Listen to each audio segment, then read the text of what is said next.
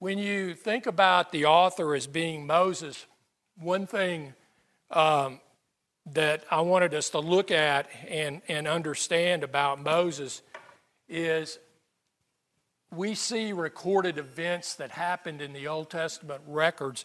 If you go ahead and turn to Numbers 33, verses 1 and 2, Numbers 33 and verses 1 and 2.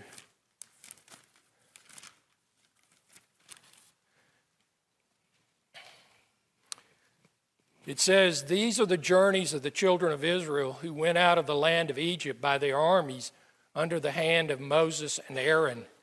Verse 2 Now Moses wrote down the starting points of their journey at the command of the Lord, and these are their journeys according to their starting points.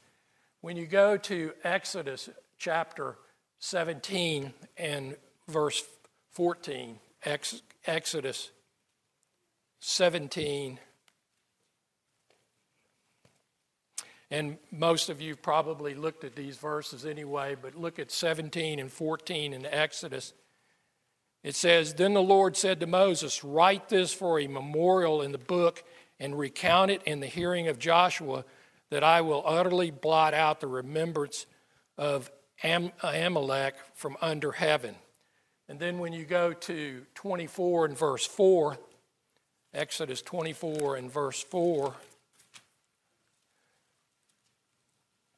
it says, And Moses wrote all the words of the Lord, and he rose early in the morning and built an altar at the foot of the mountain and 12 pillars according to the 12 tribes of Israel.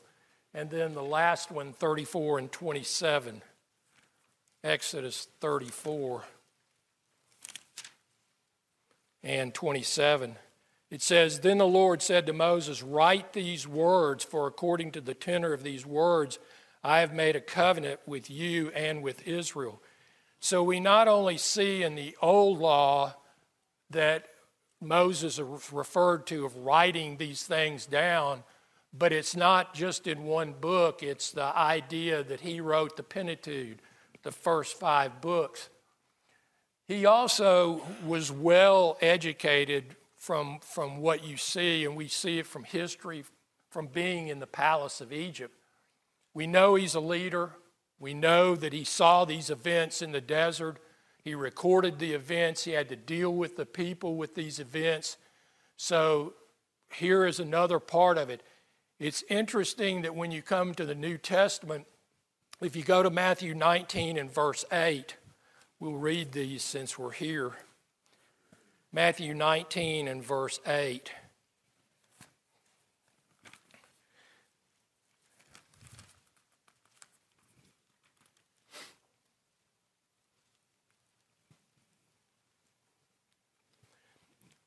Said, He said to them, Moses, because of the hardness of your hearts, permitted you to divorce your wives, but from the beginning it was not so. And he had written about the having a certificate of divorce. If you go to John chapter 5, verses 46 and 47, John chapter 5.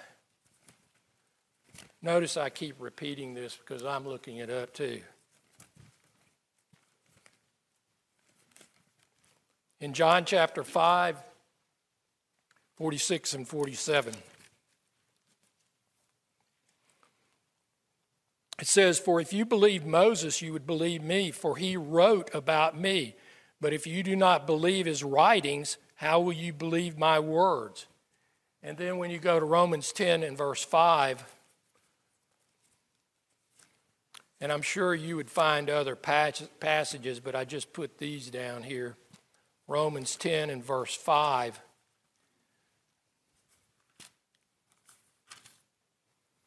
It says, For Moses writes about the righteousness which is of the law. The man who does these things shall live by them. So we see not only Old Testament passages, but also New Testament passages that Moses was the author. When you think of this, if you look in your booklet, I, I put several things in there that actually refer to how the book is divided in different ways that different people have looked at the divisions. And I was just going to give you another uh, way the division happens. When you start from the camp at Sinai and basically the preparation for departing, which is Numbers 1 through chapter 10 and verse 10, you see that the first census is made. You see that there's order, there's arrangement with the camp, not only with the camp's arrangement, but how they move, what people are doing, like the uh, Levi uh, tribe, uh, lepers, uh, how the lepers were handled. When there's marital uh, upheaval, jealousy, there were problems. Um, you'll see the Nazarite vow, which one of the lessons we will talk about that. We also see the tabernacle service, who will be taking care of the tabernacle. Um, you'll see about the golden lamps, the Levites, and um, also the Passover. So you're, you're getting a lot of information in these first basic 10 chapters. We won't go over every one of these, but we will have different lessons on this that relate to us today. The second division, I forgot the cloudy pillar and the silver trumpets. Um, does anybody remember what the the um, cloud was for? Cloudy pillar. Do what? Lead them by day. If the pillar moved, what would they do? they would move with it. If it stopped, what would they do? They'd camp.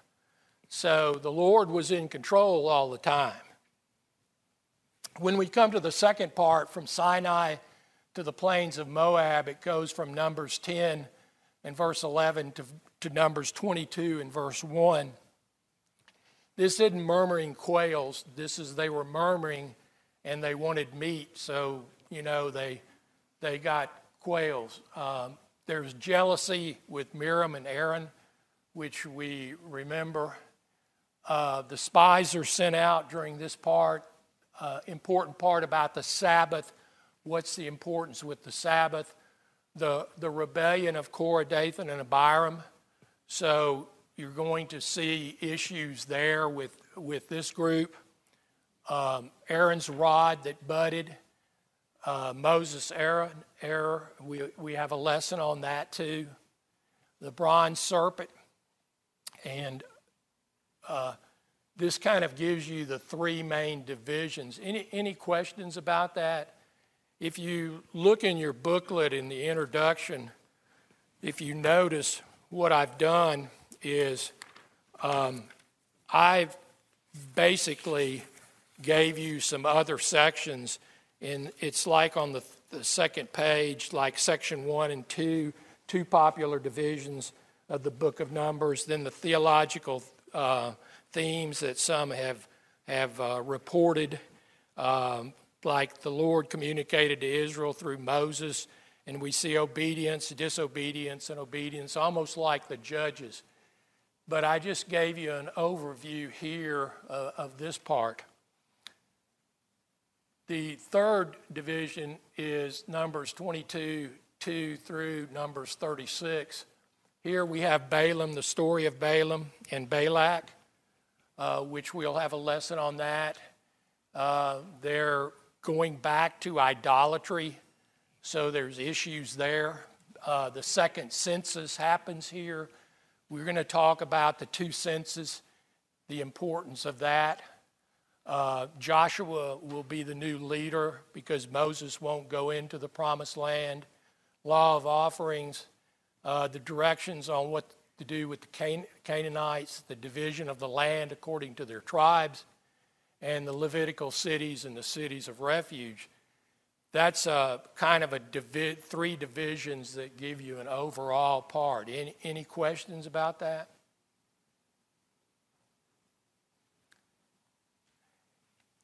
if you can read this, it says Numbers is the first record of the life of this new nation under their newly instituted theocracy. Egypt and its grueling enslavement is past. Jehovah has consistently and marvelously demonstrated his power to deliver, save, lead, and provide for his people. From Sinai forward, they will learn directly the rewards of faithful obedience are the hazards and punishments of disobedience, and the lessons will touch every member of their society, including Moses. This comes from uh, Doty with his numbers on the Bible textbook series. When you, when you look at this statement that he makes, he basically is telling us that here Jehovah took care of these people. He made them his people. He's going to demand obedience. So, is there any difference between us today and that? There's not any difference, is there? The interesting part is sometimes because we know Moses is an important factor in, in, in the whole scheme of the Old Testament, we sometimes forget that this even affected Moses, didn't it? Because of errors that he had. When we think about this and, and we carry this to us today, there is reward for obedience, isn't there? And there are punishments for disobedience, isn't there? I mean, that's just normal reactions to the world, isn't it? Well, the interesting part of this is is that it was easier for God to get Israel out of Egypt than it was for him to get Egypt out of Israel. What do you think I mean by that? They kept wanting to go back. They wanted certain things, didn't they? They wanted the food or, or that. They'd forgotten that they were under bondage, weren't they? Anything else? you know, it's, it's interesting that when we look at these children of Israel, that here they're, they're under taskmasters, they're, they're slaves, and yet they want to go back just because of food, right? And it's kind of interesting that their priorities were misplaced. When you take this a little farther, this fourth book, there is, and I put reality, there is a sobering reality with this book. And when we say a sobering reality, it involves several different things. When you first think of this going through from Genesis to Numbers, in Genesis, God entered a covenant with Abraham. We all know that, right? He's going to make a great nation, the land promise, and through his seed. So the importance is that we're already starting down this road with Abraham in Genesis 15 and 17. Then God delivered the people from bondage. So here we have this Jehovah God answering the people, taking care of the people, getting them out of bondage. You would think right then that they'd be pretty happy, wouldn't you? Well, when you go a little farther in Exodus, and let's read that passage. God brought Israel into a covenant with himself, and he did it, as, and his was looking at them as a treasured possession. And he reiterates that in Deuteronomy too. Um, if you look at Exodus 19 and verse 5, Exodus 19 and verse 5.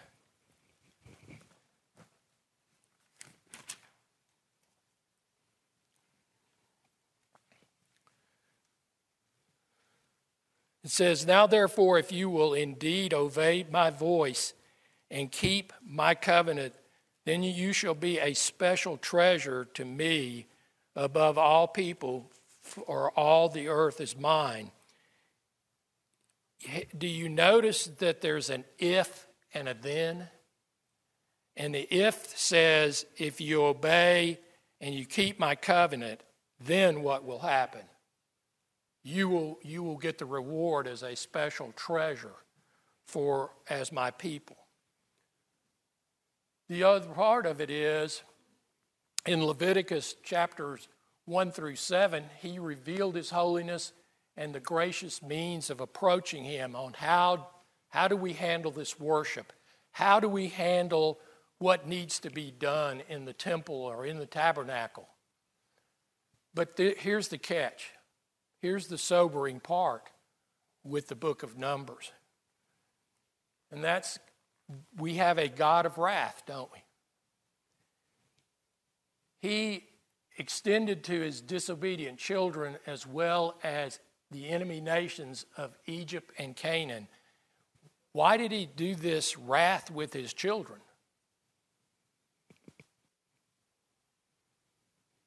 Disobedient, weren't they? Pretty, pretty easy to do. Is it any different today? you know, the wrath of God hasn't changed. And we know how he took care of Canaan, don't we? All of the different tribes over there. I think sometimes we forget that after he did all these things for him, and we've seen it, why in the world would they cause problems? I, I would be saying, hey, let God take care of this, wouldn't you? But they didn't. And as a result, his wrath was such that he took care of it. Even like the quote I had before the quote that Moses fell into that problem too, didn't he? Any comments about that?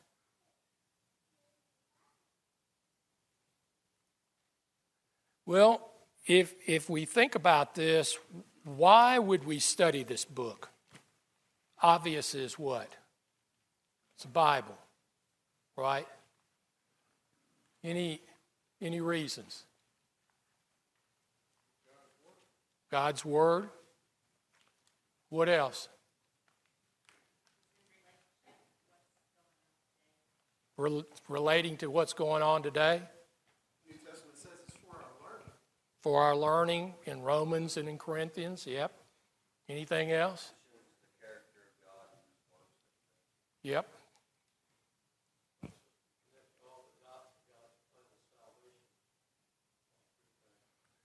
You know, that's a good point because the plan of salvation just isn't in Acts, is it? It starts with Genesis, doesn't it?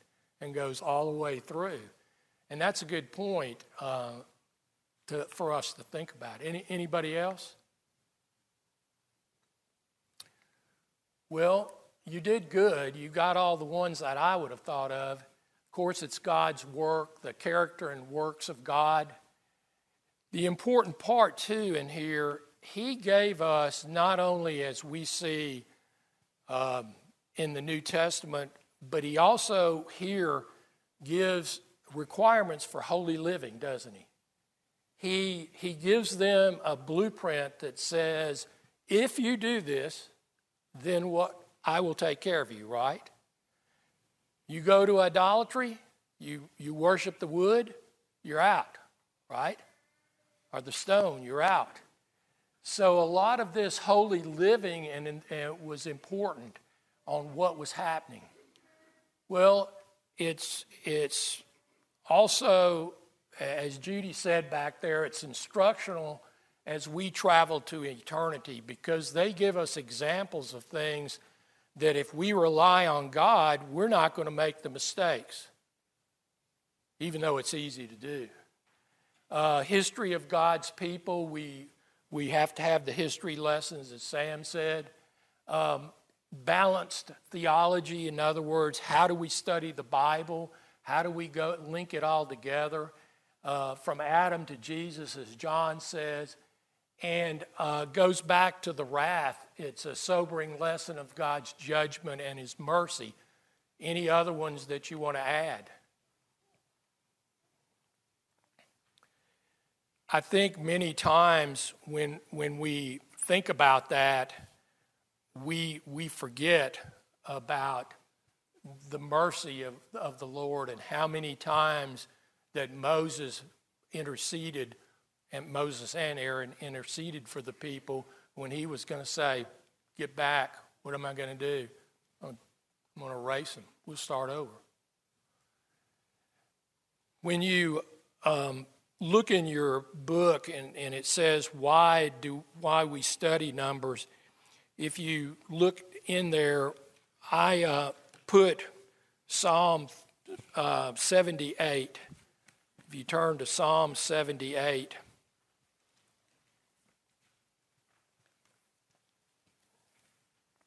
Psalm 78 and 3, verses 3 through 8.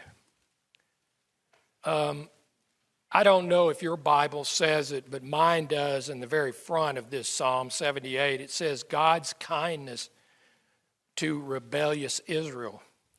And he starts off with verse 1 Give ear, O uh, people, to my law, incline your ears to the words of my mouth. Then, when you skip to verse 8, I'm sorry, verse 3, which we have heard and known, and our fathers have told us, we will not from their children, telling to the generation to come the praises of the Lord and his strength and his wonderful works that he has done. Verse 5 For he established a testimony in Jacob and appointed a law in Israel, which he commanded our fathers, that they should make them known to their children, that the generation to come might know them, the children who would be born, that they may arise and declare them to their children that they may set their hope in God and not forget the works of God, but keep his commandments. And then verse 8 kind of hits pretty strong here. It says, and may not be like their fathers. Mine says, a stubborn and a rebellious generation, a generation that did not set its heart aright, and though and whose spirit was not faithful to God. So here you're, you're referring to a stubborn group, rebellious, their heart wasn't right, and they weren't faithful. It was pretty easy to, to narrow that down, wasn't it? When we think about this and, and think about the way God has handled these people, you have to look and say, how in the world, after all that He's done for them, would they start being upset about little things. It's just hard to believe, isn't it? Any comments about this so far? Well, if you go back in this booklet, I put a paragraph in here that's that's on the very front page of the introduction page and it says the book of Numbers describes a journey, the journey of people who have already been redeemed and delivered from Egypt as they went their way toward the promised land. It exactly corresponds to the situation of the Christian in this age. He has been redeemed through the blood of Christ. He has left Egypt, the bondage. He has been brought out from control of the powers of sin and darkness. However, he has not yet entered the promised land. There is still a rest awaiting the people of God, a rest toward which we are pushing forward.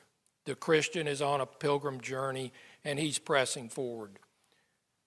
When you look at this on the top, here, here are the people, and we already claimed that these children of Israel were a chosen group. And we see that they're in bondage in Egypt. They're slaves. But we see that God takes them to the Red Sea. He parts the Red Sea in front of them, right? That's, that's pretty big to me. and then when he takes them into this land, he receives a message from God on Mount Sinai and they are nourished by the manna and quail because they've created issues and not been happy, have they? And because the spies went in and gave a bad rap, what happened? They spent a lot of years in the wilderness, didn't they? 40 years. And then when they come to where they're finally going to go into the what we call the promised land, they'll cross the Jordan and they're they're given instructions and Joshua goes through the conquest, doesn't he? Well, how does that fit to us today? Anybody want to hazard a guess? Not enough coffee this morning?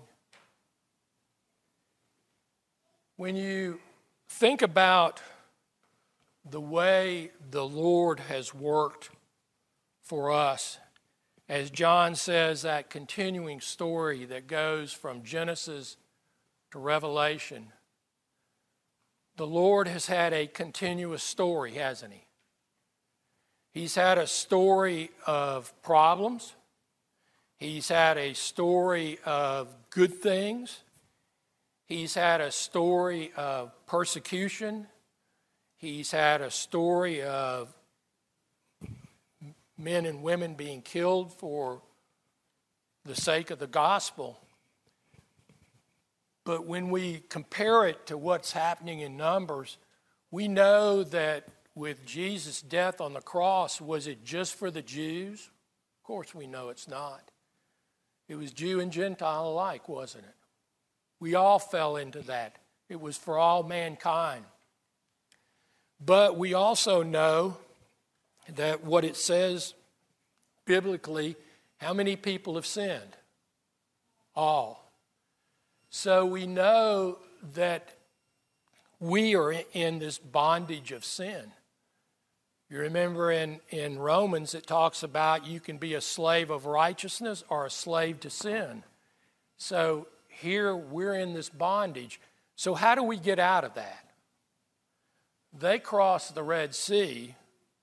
It's interesting, it's red. And what do we have to do?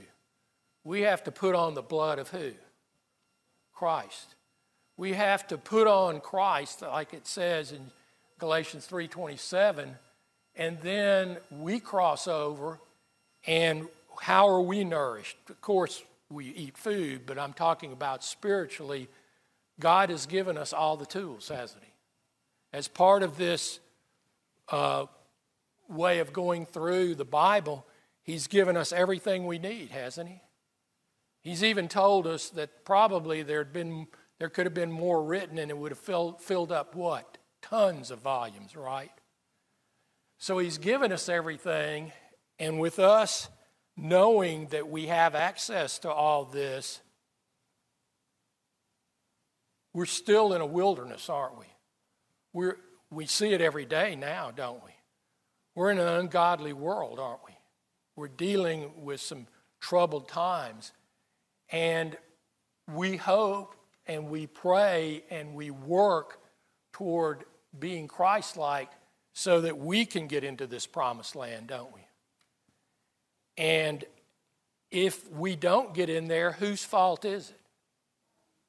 It's our fault. Now, with the Jews, what was the issue there? They were born into that, weren't they?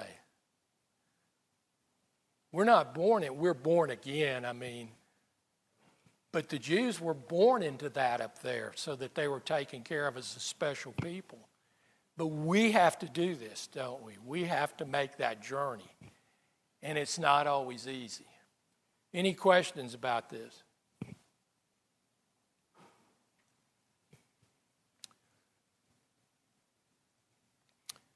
One thing I wanted to do, kind of ending up here, is I wanted to look at a comparison, and I did not put, I only picked, I think, four or five on looking at Moses and looking at Jesus as we think through this in the book of Numbers. When you see Moses, Pharaoh tried to kill him. We know that. We know that Herod wanted to kill who? Jesus. Let's find him, let's kill him. So there's some comparison there. Also, Moses was sent to Egypt to preserve his life. Jesus was taken to Egypt to preserve his life. Moses spent 40 days fasting on the mountain. What happened with Jesus? 40 days fasting where? In the desert. So these contrast and compare, we're seeing a lot of what happened. He sent 12 spies into the promised land, and God said, you know, go in there and check out the land. Jesus in Matthew 10, when he told them, you know, you're going to go, you can, you can go into the children's hospital and, and what? Heal everybody. So he sent his 12 disciples to proclaim the truer promised land, which being heaven. And then, last but not least, parted the Red Sea, and, and Jesus calmed the Sea of Galilee. Any questions about that? Yes, sir.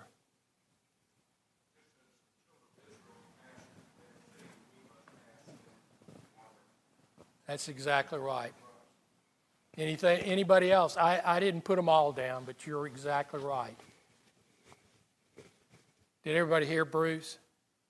Yeah, passing through the Red Sea, we pass through water to be saved. Anybody else want to add any other ones that you can think of? I only put these uh, five. I'd seen probably 25 of them. Yes, sir. Both lawgivers.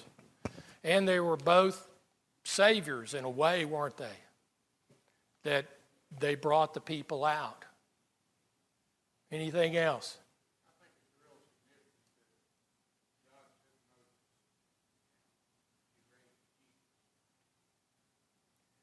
Well, why do you say that with Moses?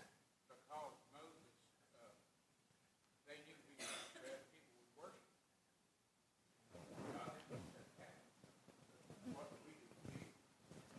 yep.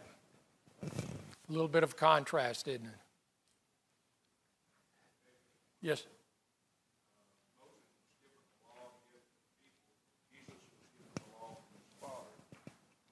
New law to love and other things and to clarify the law. So it was uh, both of them who received the law from God uh, that they obeyed. Yeah, and I, uh, on that last slide, if you saw those little mountains on the top, I put basically Moses' name up there, Mount Sinai, and put Christ over Mount Zion, which is what you were saying, which I should have put up there. Anything else? Well, that concludes the introduction. Unless you have any other comments, thank you for your attention. And we will do the first lesson uh, next Wednesday, which is uh, actually entitled We Are Numbered. Thank you for your attention.